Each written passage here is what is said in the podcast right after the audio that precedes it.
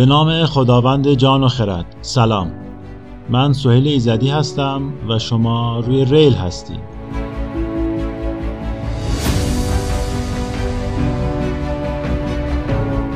ریل پادکستی درباره توسعه و عقب موندگیه. می‌خوایم ببینیم چی شد که بعضی کشورها روی ریل توسعه افتادن اما بعضی هنوز تاریخ رو با پای پیاده طی می‌کنن.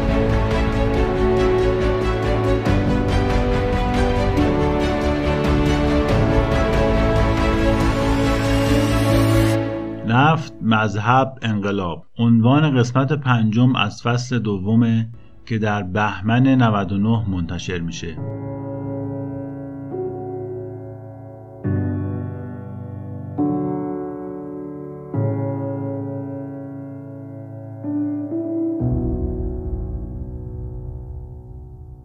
در قسمت قبل تاریخ قرن چهاردهم رو تا سال 42 و انقلاب سفید روایت کردیم.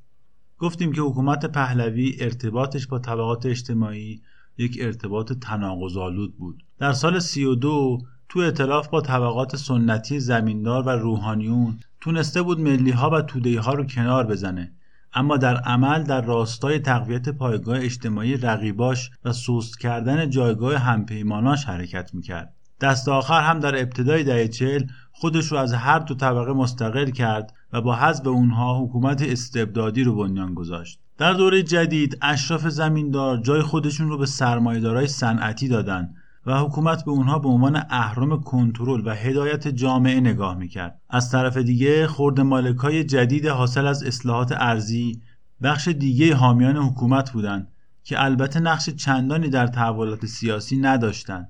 در طرف مقابل یعنی اپوزیسیون هم تحولات مهمی رخ داده بود و با کنار رفتن ملیگراهای مشروط خواه و اصلاح طلب اندیشه انقلابی و ضد توسعه در دو گفتمان چپ مارکسیستی و اسلام بنیادگرا میداندار شده بودند. درباره قشر حاشیه‌نشین هم صحبت کردیم که به دلیل جایگاه نامشخص اجتماعیشون مستعد ایجاد تحول و شورش بودند. اما این همه داستان نبود. حکومت پهلوی اگرچه از همه اقشار اجتماعی گسسته بود اما در دوران جدید اشتباه پهلوی اول رو تکرار نکرد و برای ایجاد پایگاه اجتماعی برای خودش و مدیریت جامعه دست به تأسیس حزب زد. این حزب که ایران نوین نام گرفت طیف جوان و نوگرای سیاستمدارای حکومت رو نمایندگی می‌کرد و از دل کانون مترقی بیرون اومده بود. کانون توسط عدهای از تکنوکرات های تحصیل کرده خارج تشکیل شده بود و جبهه جدیدی رو در مقابل سیاستمدارهای سنتی اون دوران که یا زمیندار بودن یا بازمانده اصر قاجار باز می‌کرد. روی کار آمدن دولت کندی و فشار برای اصلاحات از طرف دولت آمریکا باعث شد ستاره اقبال این طیف بدرخشه و زمام امور رو در دست بگیره. ساختار حزب به صورتی بود که بتونه اقشار مختلف رو جذب و کنترل کنه. کمیته های زنان، کارگران، اصناف، تجار و جوانان به عنوان بازوهایی برای ارتباط حکومت با جامعه عمل می‌کردند. اما این ارتباط یک طرفه بود یعنی از بالا به پایین جامعه رو سامان می‌داد و جامعه نقشی در تعیین سیاست ها نداشت. پهلوی دوم بعد از اینکه شخصا اصول انقلاب سفید رو اعلام کرد و حزب ایران نوین رو به عنوان ماشین اجرایی این انقلاب شکل داد تونست تا حدی بین طبقه متوسط و بیشتر بین سرمایه‌دارای نوظهور صنعتی پایگاه اجتماعی پیدا کنه. دهه 42 تا 52 دهه ثبات و رشد بود. حکومت در اوج اقتدار مشغول فعالیت‌های توسعه‌ای و گسترش صنعت و سرمایه‌داری صنعتی بود. دکتر بشیریه در کتاب زمینه های اجتماعی انقلاب ایران این دوران حکومت پهلوی رو کورپوراتیستی می‌دونه. نظام کورپوراتیستی چطور نظامیه؟ نظامیه که جامعه رو متشکل از اصناف مختلف می‌دونه و هر سنف رو با افراد با نفوذ اون سنف یا ابرشرکت ها یا اتحادیه سنفی کنترل می‌کنه. این رویه حکومت در دهه 42 تا 52 بود. یعنی از طریق اتحادی های سنفی که به حزب ایران نوین وابسته بودند بازار رو کنترل می‌کرد از طریق اتاق بازرگانی و اتاق صنایع تجار و تولید کنندگان رو کنترل می‌کرد از طریق تعاونی های روستایی که بر اساس برنامه اصلاحات ارزی ایجاد شده بودند کشاورزان و روستاییان را کنترل می‌کرد و از طریق سرمایهداران هم قشر کارگر رو. این اصناف البته تا حدی هم قدرت چانهزنی داشتند و این قدرت چانه زنی باعث نوعی توازن و پویای اجتماعی هم می‌شد. دکتر بشیریه اقتدار حکومت پهلوی تو این دهه رو وابسته به چهار عامل می‌دونه. یک ثبات اقتصادی و سیاسی. دو حمایت خارجی. سه توان سرکوبگری. و چهار حمایت و کنترل اجتماعی. اجازه بدید مفصلتر و با اعداد و ارقام درباره این عوامل اقتدار صحبت بکنیم.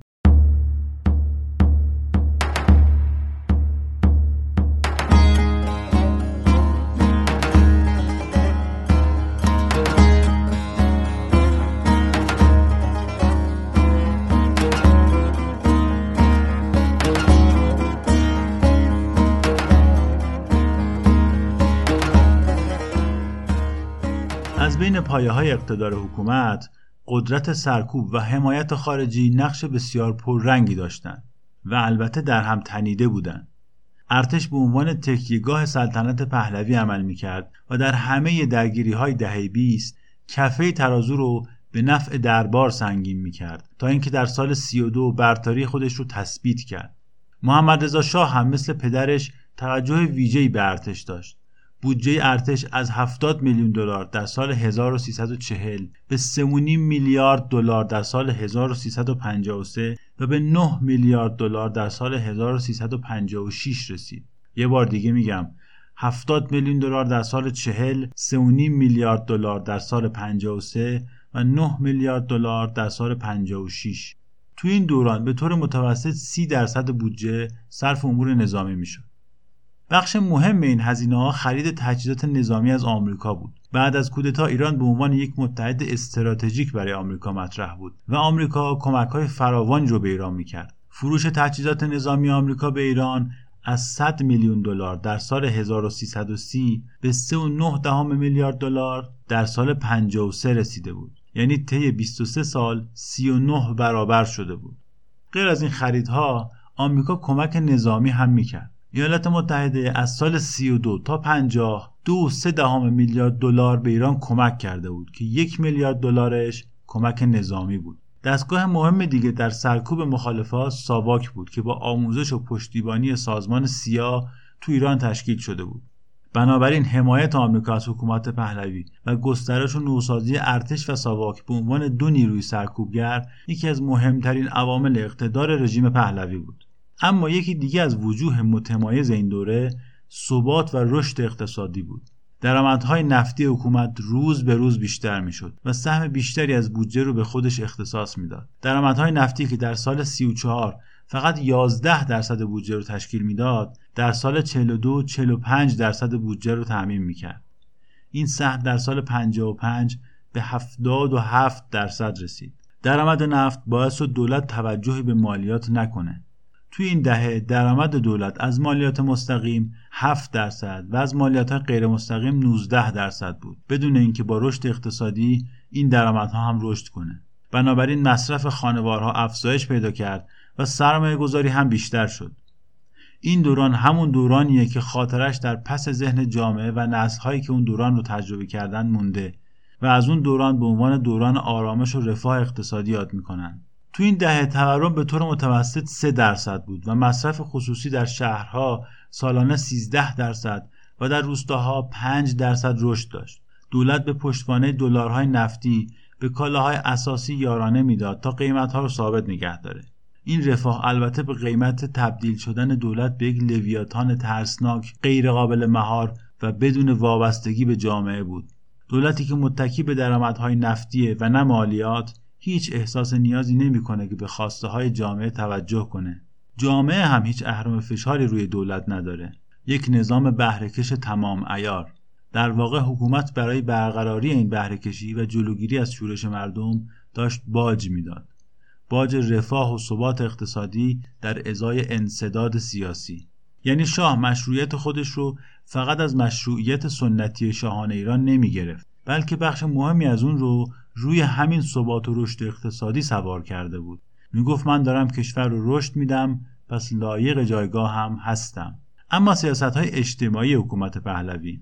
خاطرتون باشه در قسمت قبل درباره ساختار جامعه و اقشار و طبقات جدید اجتماعی صحبت کردیم و رابطه حکومت با هر کدوم رو توضیح دادیم. حالا بذارید ببینیم در دهه 42 تا 52 وضعیت چطور بود. یک سوال خیلی مهم دیگه هم هست و اینکه رفاه و رشد اقتصادی ایجاد شده تو این دهه چطور توضیع شده بود؟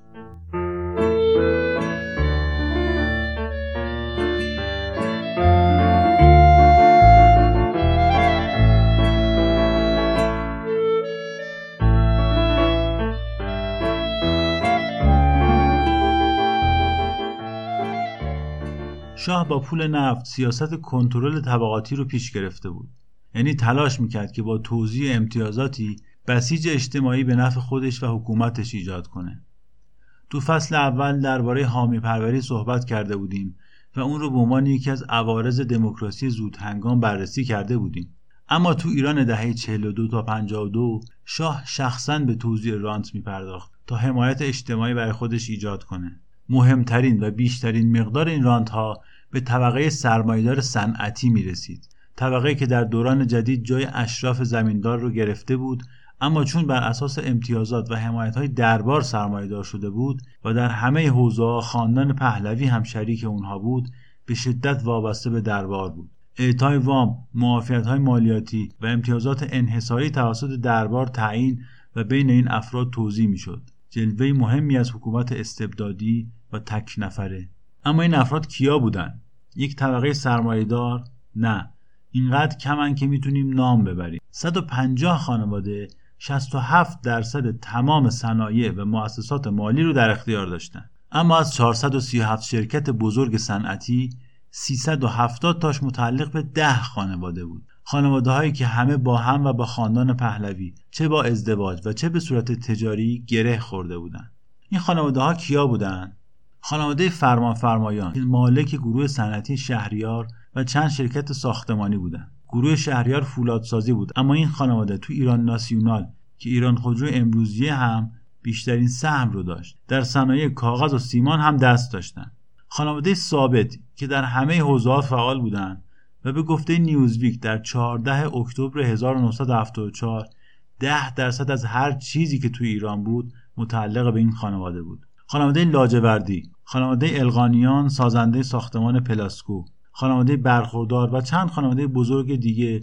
بخش بسیار بزرگی از صنعت و بازرگانی کشور رو در اختیار داشتند و مهمترین پشتوانه حکومت بودند و همشون هم با پشتوانه دربار تو این جایگاه بودند شاه با همراهی این قشر هم کشور رو به سمت صنعتی شدن می برد هم طبقات کارگر رو از کانال کارفرما کنترل می کرد و هم اجازه شکلگیری یک طبقه سرمایدار مستقل رو نمی‌داد. رشد صنایع بزرگ و تجارت خارجی باعث شده بود بازار و صنایع کوچیک سنتی به شدت تضعیف بشن. همون بازاری که گفتیم پایگاه اصلی سنت و روحانیون و بنیادگراهای اسلامی بود. از طرف دیگه یکی از سیاست های مهم حکومت تو جذب طبقه متوسط آزادی های اجتماعی و تبلیغ سبک زندگی و مصرف مدرن و غربی بود. رشد اقتصادی باعث شده بود طبقه متوسط گسترش پیدا کنه و افراد بتونن بیشتر مصرف کنن و بیشتر برای تفریح هزینه کنن.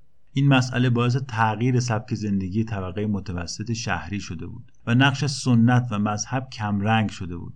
حکومت هم مخالفان خودش یعنی انقلابیون مارکسیست و بنیادگراهای اسلامی رو ارتجاع سرخ و سیاه می‌خوند که دشمن این رفاه و آزادی هستند و اگر به قدرت برسن بسات این خوشی رو جمع می‌کنن. فارغ از اینکه تهدید حکومت اون موقع درست بود یا نه اما نظام سیاسی عملا رفاه رو عامل بسیج اجتماعی به نفع خودش کرده بود و اون رو با آزادی معامله می‌کرد. این سیاست حکومت باعث شد در عین اینکه ضعف گذشتش در جذب طبقه متوسط رو بپوشونه و بتونه بخش غیر سیاسی و خاکستری جامعه رو به خودش جذب کنه مطالبه آزادی سیاسی رو هم از صدر خواسته ها کنار بزنه و این مطالبه رو بین اقشار روشنفکر و سیاسی جامعه محدود کنه.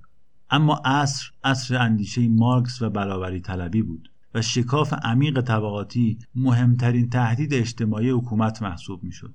حمایت های گسترده شاه از سرمایهدارا باعث شده بود انباشت عظیمی از ثروت و امکانات تو دست این عده محدود ایجاد بشه و افرادی از درون سیستم وضعیت موجود رو فئودالیسم صنعتی تعبیر می‌کردن. شاه برای محدود کردن قشر سرمایهدار که داشتن یواش یواش از کنترل شاه خارج می شدن و همینطور کسب پایگاه اجتماعی بین کارگرها در سال 49 قانون واگذاری یک سوم از سهام شرکت های بزرگ به کارگران رو تصویب کرد و خودش شخصا بانک رفاه کارگران رو افتتاح کرد.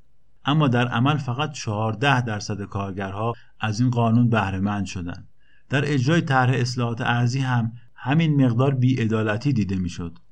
در سال 52 33 درصد روستایی ها هنوز بدون زمین بودند و 39 درصد اونها دو هکتار زمین داشتند. اما نیم درصد از روستایی ها مالک بیش از 190 هکتار زمین بودند. بنابراین شکاف طبقاتی یک مسئله بسیار مهم تو ایران بود و اقدامات توزیع حکومت هم چون بیشتر نمایشی بود دردی رو دوا نکرد. ضریب جینی در سال 52 بعد از یک دهه رشد و ثبات قیمتها 50 صدم بود. داخل پرانتز بگم که ضریب جینی شاخص شکاف طبقاتیه که از صفر تا یک متغیره. طبق آمار جهانی سال 2018 ایسلند با 24 صدم در رتبه یک آمریکا 37 صدم ایران 41 صدم و چین 51 صدمه که در رتبه 103 جهان قرار داره. گسل شکاف طبقاتی تو جامعه ایران همونطور که در قسمت قبل هم اشاره کردیم مثل یک بمب ساعتی بود که زیر پای حکومت قرار داشت. البته حکومت و شخص شاه هم متوجه این ماجرا بودند و در سالهای دهه پنجاه سعی کردن این بمب رو خونسا کنن که البته دچار اشتباه شدن و این بمب منفجر شد. اجازه بدید خیلی جلو نریم و قبل از اینکه به تحولات 52 تا 57 برسیم نگاهی به آرایش اجتماعی و تحولات درون جامعه بندازیم.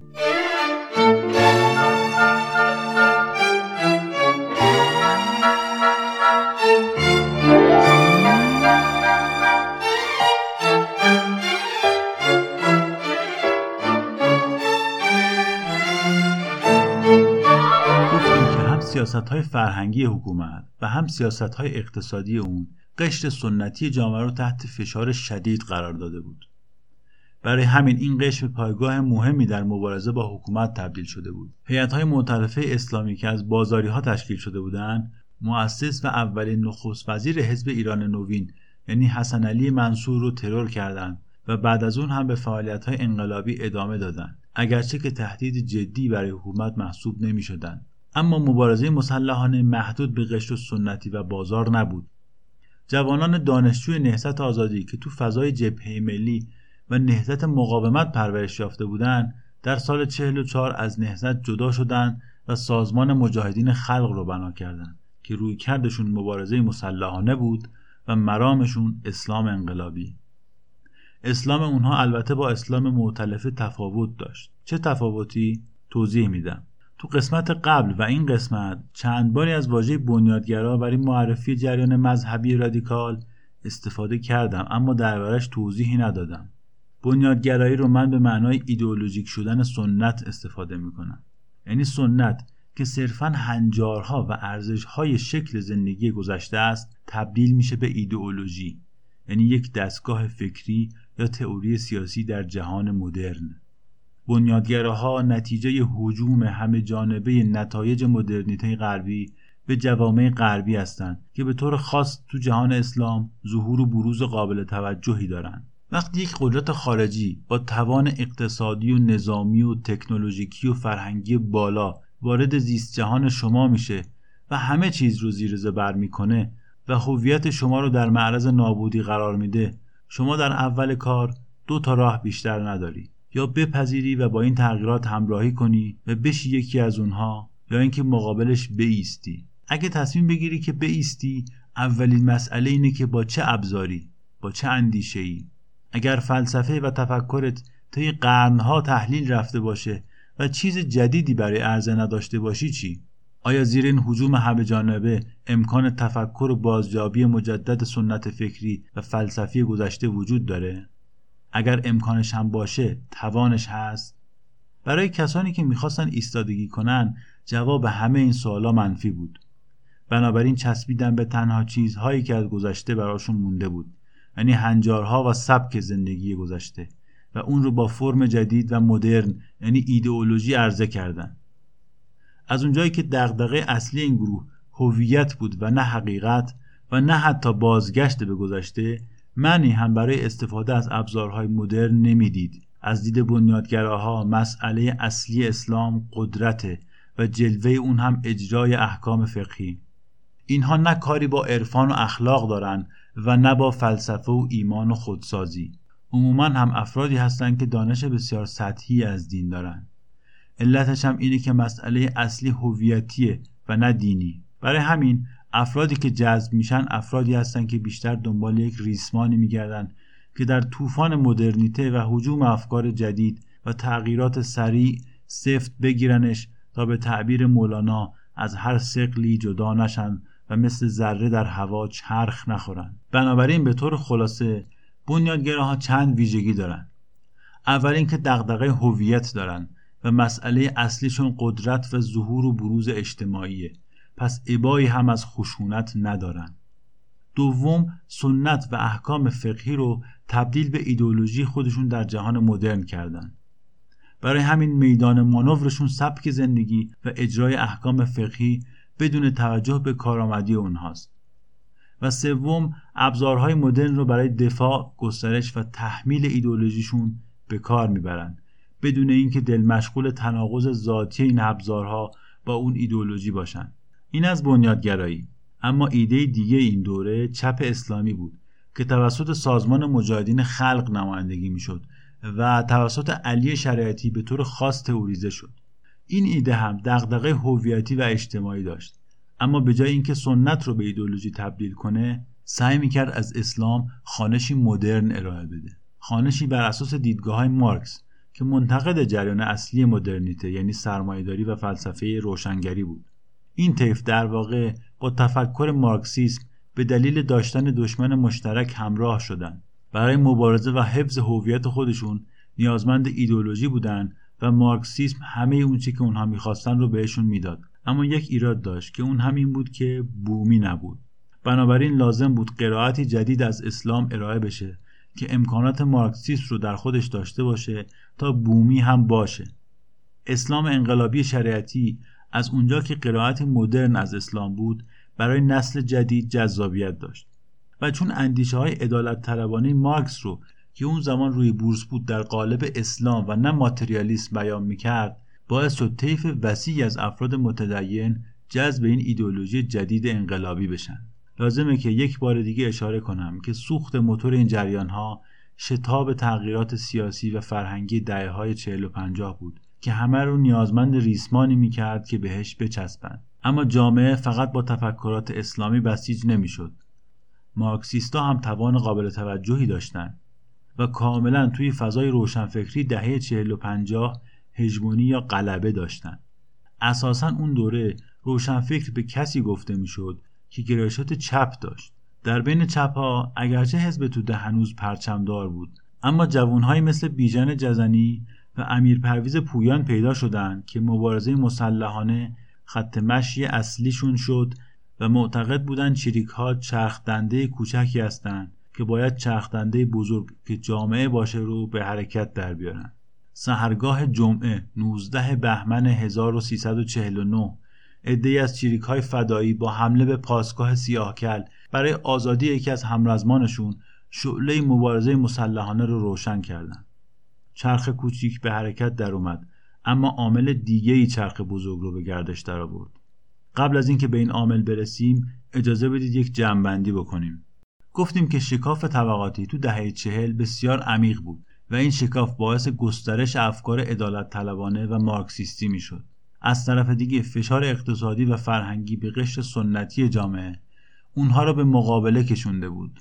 بعد از شکست اصلاح طلبی در سال 42 ایده مشروط خواهی کاملا به حاشیه رفته بود. در طرف دیگه شاه با گسترش رفاه و مصرف به خصوص در شهرها سیاست زدای خودش رو توجیه می‌کرد و بخشی از جامعه رو به نفع خودش بسیج کرده بود و با درآمدهای هنگفت نفتی و حمایتهای آمریکا قدرت بلامنازع ایران بود و هیچ کدوم از بحرانهایی که گفتیم جایگاهش رو تهدید نمی‌کرد تا اینکه در سال 52 اعراب با اسرائیل وارد جنگ شدند حالا این جنگ چه ربطی به ایران داشت؟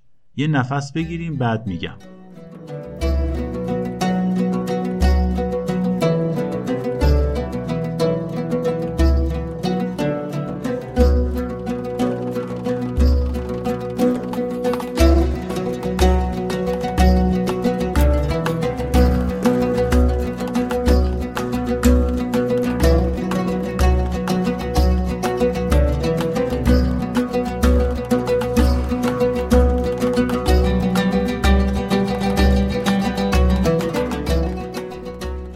اکتبر سال 1973 یعنی مهر سال 52 با حمله مصر و سوریه به اسرائیل کشورهای غربی به حمایت از اسرائیل پرداختند.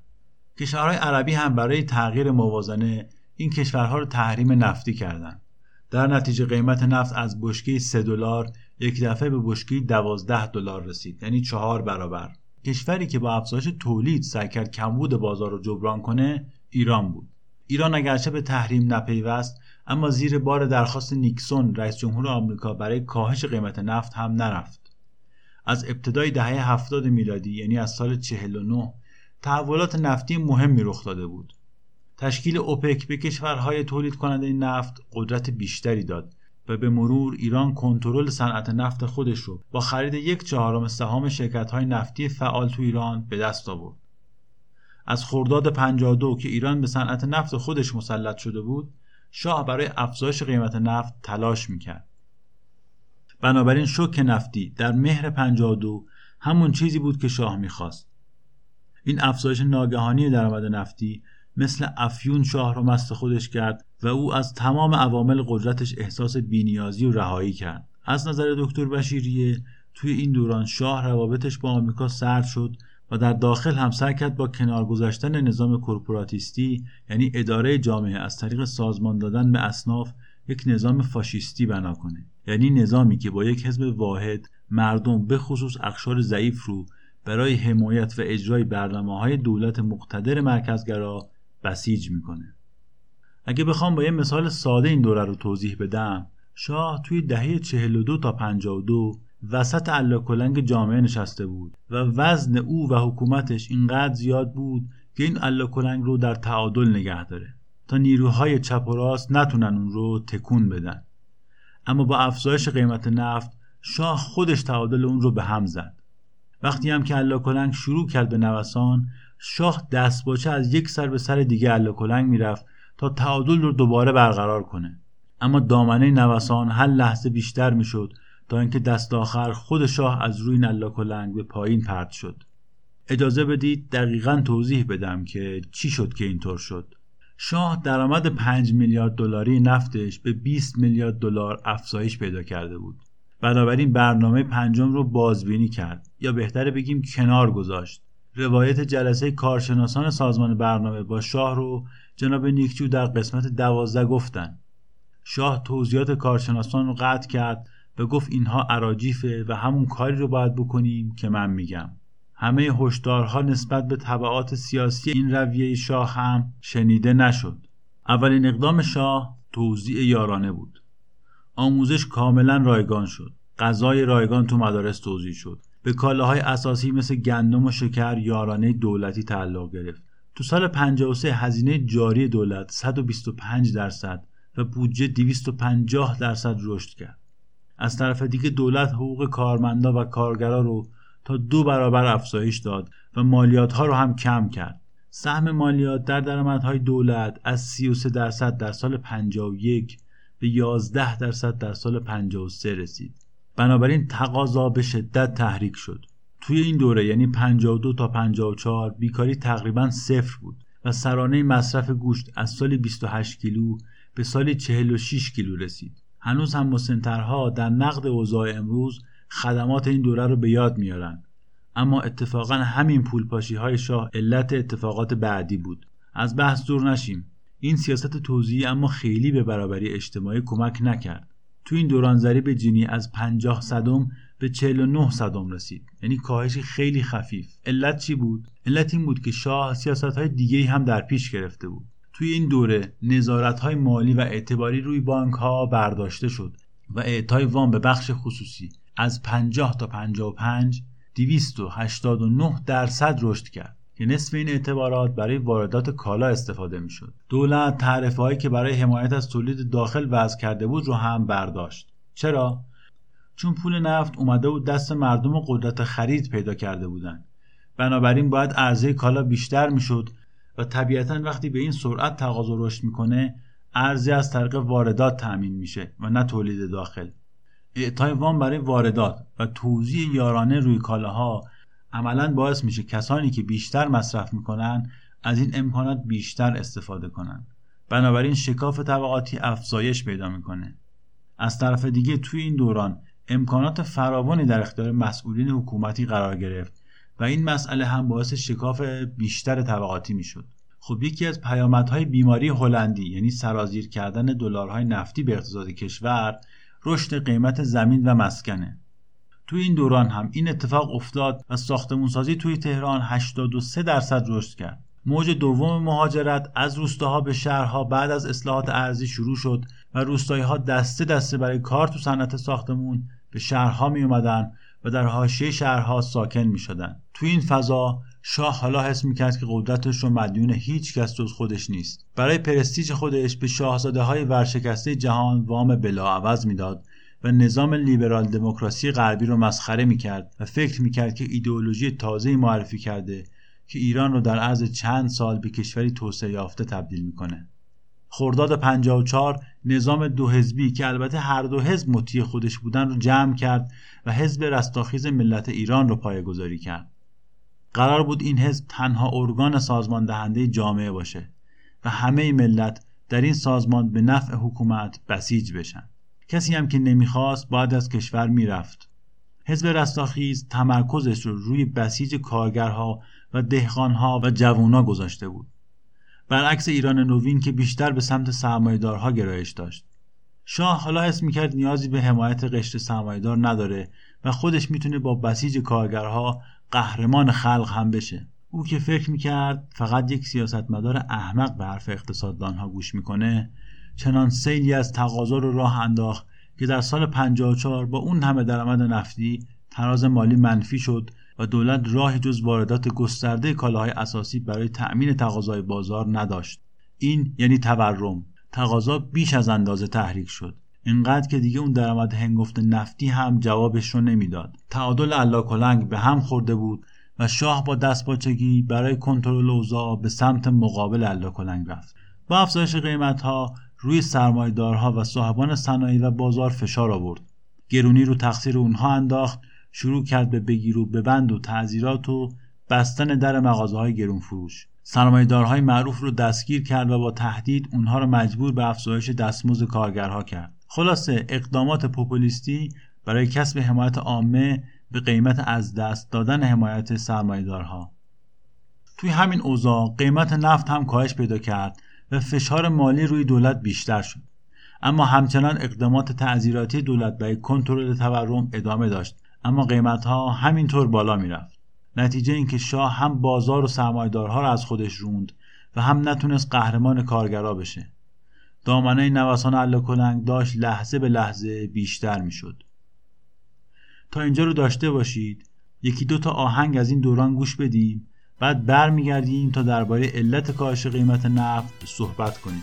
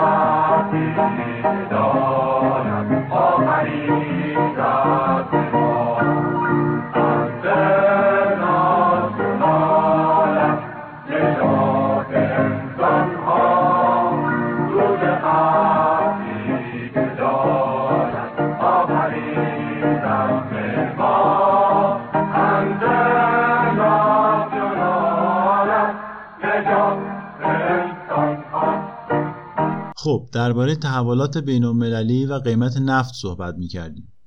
در سال 1976 یعنی 1355 عربستان برای تضعیف جایگاه ایران تو منطقه و افزایش قدرت خودش با آمریکا به توافق رسید و قیمت نفت رو کنترل کرد. ایران از زمان روی کار آمدن نیکسون تو سال 51 بر اساس دکترین او ژاندارم منطقه بود. دکترین نیکسون طرحی بود که آمریکا به جای دخالت و حضور مستقیم تو همه مناطق جهان منافعش رو از طریق تقویت متحدانش تو هر منطقه تأمین می‌کرد. توی خاورمیانه آمریکا ایران رو به عنوان متحد اصلیش تقویت می‌کرد و با افزایش توان تولید نفت ایران زمینه مالی رو برای فروش مقادیر کلان تجهیزات نظامی فراهم کرد. ایران به عنوان ژاندارم خلیج فارس قراردادهای نظامی متعددی با آمریکا بسته بود که قیمت نفت جهش پیدا کرد. همین مسئله روابط شاه و نیکسون رو سرد کرد تا اینکه عربستان از فرصت استفاده کرد و با توافق با آمریکا ایران رو دور زد. کاهش قیمت نفت وضعیت اقتصاد ایران رو آشفته تر کرد و تورم که در سال 42 تا 52 حدود 2.5 تا 3 درصد بود به 25 درصد رسید. البته این نکته رو باید اضافه کنم که کاهش قیمت خیلی شدید نبود و قیمت ها رو به قبل از شوک نفتی بر نگردوند.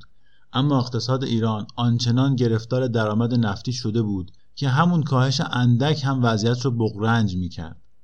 در اثر این تورم و سیاست تعذیراتی حزب رستاخیز کم کم درون حزب و دستگی ایجاد شد. یک جناح لیبرال که موافق پرداخت یارانه و سیاست های مبارزه با گرانی نبود به رهبری جمشید آموزگار در درون حزب ایجاد شد. اکثریت حزب رستاخیز به رهبری هویدا البته موفق به مهار تورم نشدند و با سیاست هاشون قش سرمایدار رو هم از حکومت دور کردند. نهایتا سال 56 شاه هویدا رو بعد از 15 سال نخست وزیری برکنار کرد و آموزگار دولت نجات ملی رو تشکیل داد. سیاست آموزگار ریاضت اقتصادی بود یعنی افزایش مالیات، کاهش یارانه و هزینه های دولت و آزادسازی اقتصاد. دولت آموزگار هم البته شکست خورد برای اینکه در یک تناقض گرفتار شده بود. از یک طرف سیاست های آزادسازی اقتصاد رو اجرا می کرد و از طرف دیگه برای کنترل نارضایتی رو به رشد مردم در اقتصاد دخالت می‌کرد در واقع این بار هم دوباره شاه و حکومت او به سمت دیگر الا کلنگ رفتن نتیجه این رفت و برگشت ها این بود که پایگاه اجتماعی حکومت به کلی تخریب شد یعنی هم حمایت سرمایهداران را از دست داده بود و هم در جلب حمایت اخشار ضعیف شکست خورده بود. در مورد طبقه متوسط هم همینطور بود. حکومت با باج رشد و ثبات اقتصادی بخشی از اونها رو حامی خودش کرده بود اما با شروع تلاطم های اقتصادی این بخش از طبقه متوسط هم دیگه توجیهی برای حمایت و همراهی حکومت نداشت. دکتر بشیریه یک بحث بسیار مهمی رو اینجا مطرح می‌کنه. میگه که دو تا نظریه قدیمی هست درباره انقلاب. یکی معتقد زمانی که مردم به درجه از رفاه برسن نیازهای اجتماعی و سیاسیشون رو مطالبه می‌کنن. نظر دوم برعکس فقر و فلاکت رو عامل خیزش مردم و انقلاب می‌دونه. بشیری اما نظر سومی رو از قول جیمز دیویس بیان می‌کنه. دیویس میگه احتمالا انقلاب ها زمانی رخ میدن که یک دوران طولانی رشد رفاه با یک دوره کوتاه بازگشت سریع همراه بشه. یعنی وضع مردم یک دفعه خراب بشه. این تغییر وضعیت باعث شورش و انقلاب میشه وگرنه دوره های طولانی رشد و حتی فقر به انقلاب منجر نمیشن. این دیدگاه خیلی بهتر وضعیت سیاسی دهی پنجاه و حتی امروز رو توضیح میده. اما وضعیت اقتصادی فقط یک بخش از داستان بود. سال 56 جیمی کارتر با شعار گسترش حقوق بشر به ریاست جمهوری آمریکا رسید. شاه با او دیدار کرد در زمینه نفتی قول همکاری داد و فضای سیاسی کشور رو با دولت آموزگار باز کرد. خب اجازه بدید یک دوره کنیم ببینیم تا اینجای کار چه اتفاقی افتاده. با افزایش درآمدهای نفتی تو سال 52 شاه سیاست های کاپیتالیستی یک دهه قبل رو با هدف کاهش شکاف طبقاتی و گسترش رفاه و جذب حمایت توده مردم کنار گذاشت و با تأسیس حزب رستاخیز که بشیریه اون رو حزب فاشیستی می‌دونه به سمت سیاست های پوپولیستی و گسترش وظایف دولت رفت. با تزریق پول نفت به جامعه تقاضا رو به شدت تحریک کرد که دو سال بعد این تقاضا به سیل تورمی تبدیل شد. شاه دستباچه از به هم ریختن اوضاع شروع به بگیر و به بند گران فروش ها و سرمایه‌دارها کرد. پول نفتی که به جامعه سرازیر شده بود از یک طرف باعث تورم شده بود و از طرف دیگه به دلیل عدم توزیع عادلانه شکاف طبقاتی و نارضایتی رو بیشتر کرده بود. سیاست های تعذیراتی موفق به مهار تورم نشد اگرچه که در بریدن سرمایهدارها از حکومت و خروج سرمایه موفق بود. بعد شاه دوباره تغییر موضع داد و با آوردن آموزگار سعی کرد سیاست های پوپولیستی رو کنار بذاره و آزادی سیاسی بیشتری ایجاد کنه. سیاست های ریاضتی آموزگار نارضایتی سیاسی بخش از طبقه متوسط رو به نارضایتی عمومی تبدیل کرد و آزادی های سیاسی فضای بروز این نارضایتی ها و سازماندهی اونها توسط گروه های سیاسی رو ایجاد کرد. گفتیم که حکومت پهلوی دوم چهار تا تکیهگاه داشت. اول رشد و ثبات اقتصادی، دوم پایگاه طبقاتی حکومت، سوم قدرت سرکوب مخالفا و چهارم حمایت آمریکا.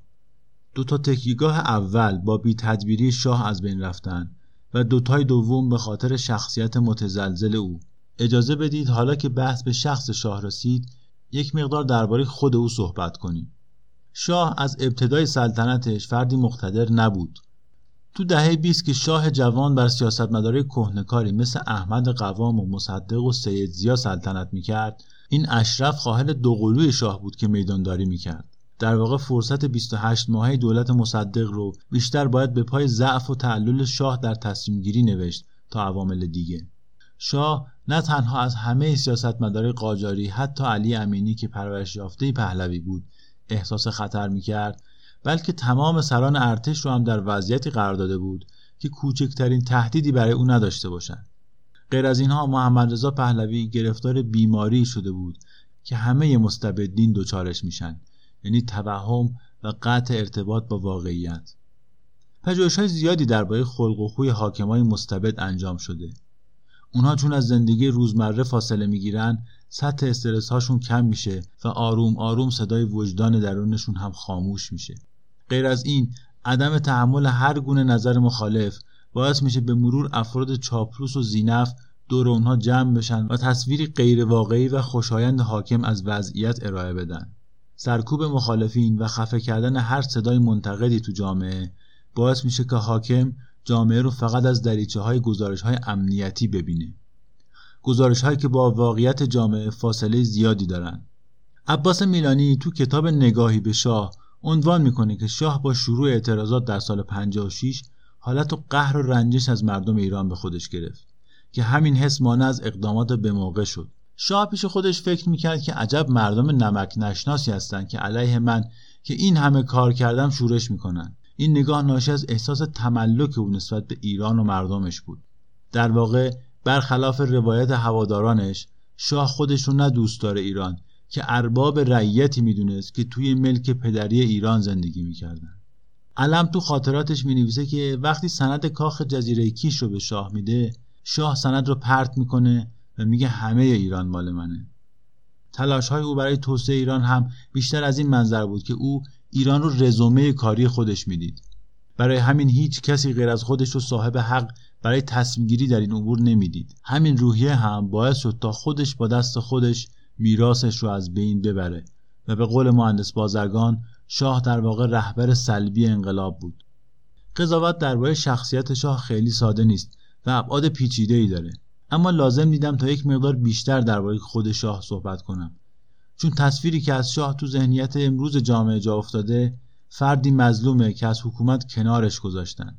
دقیقا همون تصویری که خودش هنگام خروج از ایران داشت. اربابی که مورد بیمهری و نمک نشناسی رعیت قرار گرفته. اما این تصویر با واقعیت سازگاری نداره. شاه خودش با دست خودش حکومتش رو تضعیف کرد. تو میانه بحران هم به دلیل عدم درک درست شرایط تصمیمات نادرستی گرفت. اجازه بدید برگردیم به تاریخ و این تصمیمات اشتباه رو بررسی کنیم. اعتراضات و شورش ها به وضع اقتصادی در سال 56 شروع شد. عمده معترضا از حاشیه نشینا یا کارگرا بودند. از آبان فضای اعتراضا با ورود گروه های سیاسی تغییر کرد. انجمن ادبی گوته با همکاری کانون نویسندگان ایران تو باغ سفارت آلمان برنامه رو برگزار کرد که به شبهای شعر گوته معروف شد. توی این مراسم اکثر اعضای کانون نویسندگان ایران به خوندن شعر و سخنرانی پرداختند مراسم هر شب شلوغتر می‌شد و جمعیت چند هزار نفری از دانشجوها و فعالای سیاسی پای این سخنرانی می نشستن. شب آخر جمعیت بعد از خروج از باغ تو خیابون شروع به شعار دادن علیه حکومت کردند. بعد نیست بخشی از اجرای شب ششم رو بشنویم دوستان عزیز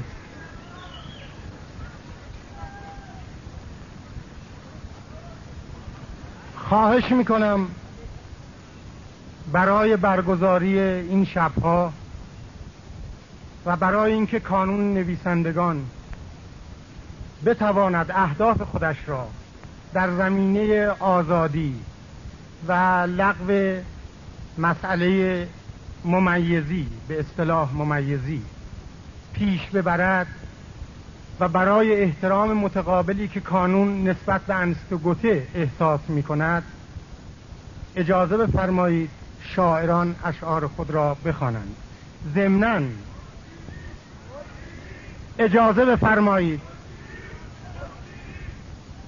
اجازه بفرمایید در این مدت که شاعران اشعار خود را می‌خوانند مسلما انستوگوته در برابر ملت ایران که شما به نحوی نمایندگان آن هستید احساس مسئولیت خواهد کرد و با اعضای کانون وارد گفتگو و شور خواهد شد.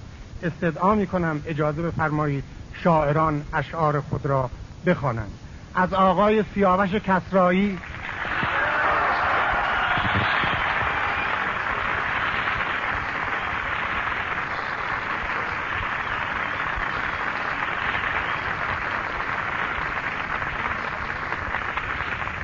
از آقای سیاوش کسرایی که شاعران امروز خود را ادامه منطقی اندیشه و عاطفه ایشان می‌دانند خواهد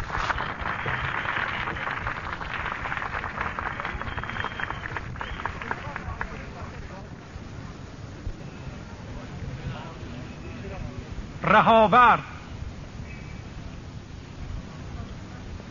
مسافر زگرد ره رسیدم.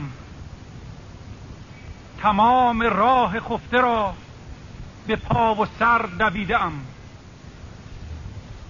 سلابت و شکوه کوههای دور نگاه دشتهای سبز تلاش بالها شکاف و رویش زمین پرورنده با من است. گل هزار باغ خنده با من است. طلوع آفتاب بر ستیق برای دیدن گوزنهای تک ز صخرهها به سنگها پریدم. فراز آب ها که آبی بنفشه ها ستاره چکیده بر گلیم وحشی علف. نفس زنان و خسته چتر بید واژگونه را به روی سر کشیدم. تولد بهار را به روی دستهای جنگل بزرگ دیدم. ز سینه ریز رنگ رنگ تپه ها شکوفه های نوبرانه چیدم. اما این تنها فضایی بود که نیروهای چپ تونستند به فعالیت بپردازند و دیگه عرصه مستقلی به اونها داده نشد. در حالی که توی همین روزها یک اتفاق مهم عرصه رو برای نیروهای مذهبی و ملی مذهبی باز کرد. سید مصطفی خمینی به طور مشکوکی تو نجف درگذشت و همین مسئله مسیر تحولات رو عوض کرد چرا که از نظر اکثر فعالین و مبارزا این یک قتل توسط حکومت پهلوی بود و بنابراین آیت الله خمینی رو به مرکز توجهات و اعتراضات می برد. مذهبی ها عرصه بسیار مهمی برای فعالیت داشتند یعنی مساجد و مناسک دینی. با این اتفاق هم حالا بهانه برگزاری مراسم رو داشتند مجلس ختم سید مصطفی در مسجد ارک تهران با دعوت همه گروه ها و چهرهای شاخص مبارزاتی مذهبی و ملی در حالی برگزار شد که جمعیت تا پشت بوم مسجد رو هم پر کرده بود و کل منطقه توسط نیروهای امنیتی و ارتش محاصره بود. سخنران مراسم طلبه جوانی بود به نام حسن روحانی که توی نطق خودش برای اولین بار به آیت الله خمینی لقب امام داد. این مراسم و مراسم های دیگه مذهبی مثل ایام محرم مذهبی ها رو در ساماندهی مبارزا و ارتباط گیری با توده مردم پیش انداخته بود. اما یک اتفاق عجیب جو رو کاملا به نفع اونها و آیت الله خمینی عوض کرد. در 17 دی 56 مقاله در روزنامه اطلاعات چاپ شد که حملات تندی رو با آیت الله خمینی کرده بود. این مقاله باعث قیام 19 دی تو قم شد که حکومت به شدت اون رو سرکوب کرد. همین سرکوب شعله انقلاب و اربعین های سریالی رو روشن کرد. تو چهلم شهدای قوم تبریز قیام کرد. تو چهلم تبریز اصفهان و این قیامات تا تابستون 57 ادامه پیدا کردند 28 مرداد 57 سینما رکس آبادان با 400 نفر از تماشاگرانش تو آتیش سوخت و موج تازه از خشم عمومی رو ایجاد کرد. شاه که از کنترل اوضاع ناامید شده بود سعی کرد با انحلال حزب رستاخیز و برکناری آموزگار رضایت مخالفا رو جلب کنه و آتیش و اعتراضات رو خاموش کنه. اما انتخاب نخست وزیر بعدی ناامید کننده بود. جعفر شریف امامی که از سال 42 رئیس سنا بود دولت رو به دست گرفت. این انتصاب که آخرین فرصت شاه برای جبران بود نشون داد که او چقدر از واقعیت کشور دوره. نماز روز عید فطر تو 11 شهریور و بعد فاجعه 17 شهریور راه هر گونه مصالحه و بقای حکومت رو بست. انتقال آیت الله خمینی به پاریس در مهر ماه او رو در مقام رهبر انقلاب تثبیت کرد و انقلاب ایران ابعاد بین‌المللی پیدا کرد. نخست وزیری شاپور بختیار هم جلوی فروپاشی رو نگرفت و حکومت پادشاهی اینگونه که بختیار روایت می‌کنه در ظهر 22 بهمن به پایان رسید. ساعت دو من صدای مسلسل بالای اون پله هایی که به نخست وزیری میاد شنیدم. یکی دو تا هم خورد بالا. خود من تا ساعت دو و رب در نخست وزیری بودم. اتومبیل من که رفت رو به در که از در نخست وزیری خارج بشه دیدم چند نفر افسر و چند نفر درجه دار اونجا به حالت خبردار ایستادند. من از اتومبیل پیاده شدم با اون جو و با اون وضعیتی که بود به یک یکشون دست دادم گفتم من برمیگردم. سوار اتومبیل شدم رفتم. البته به زحمت چون دیگه تمام خیابان ها از حالت عادی در رفته بود کنترل دست کسی نبود و مردم در کوچه و بازار بختیار استعفا داده و دولت ساقط شده.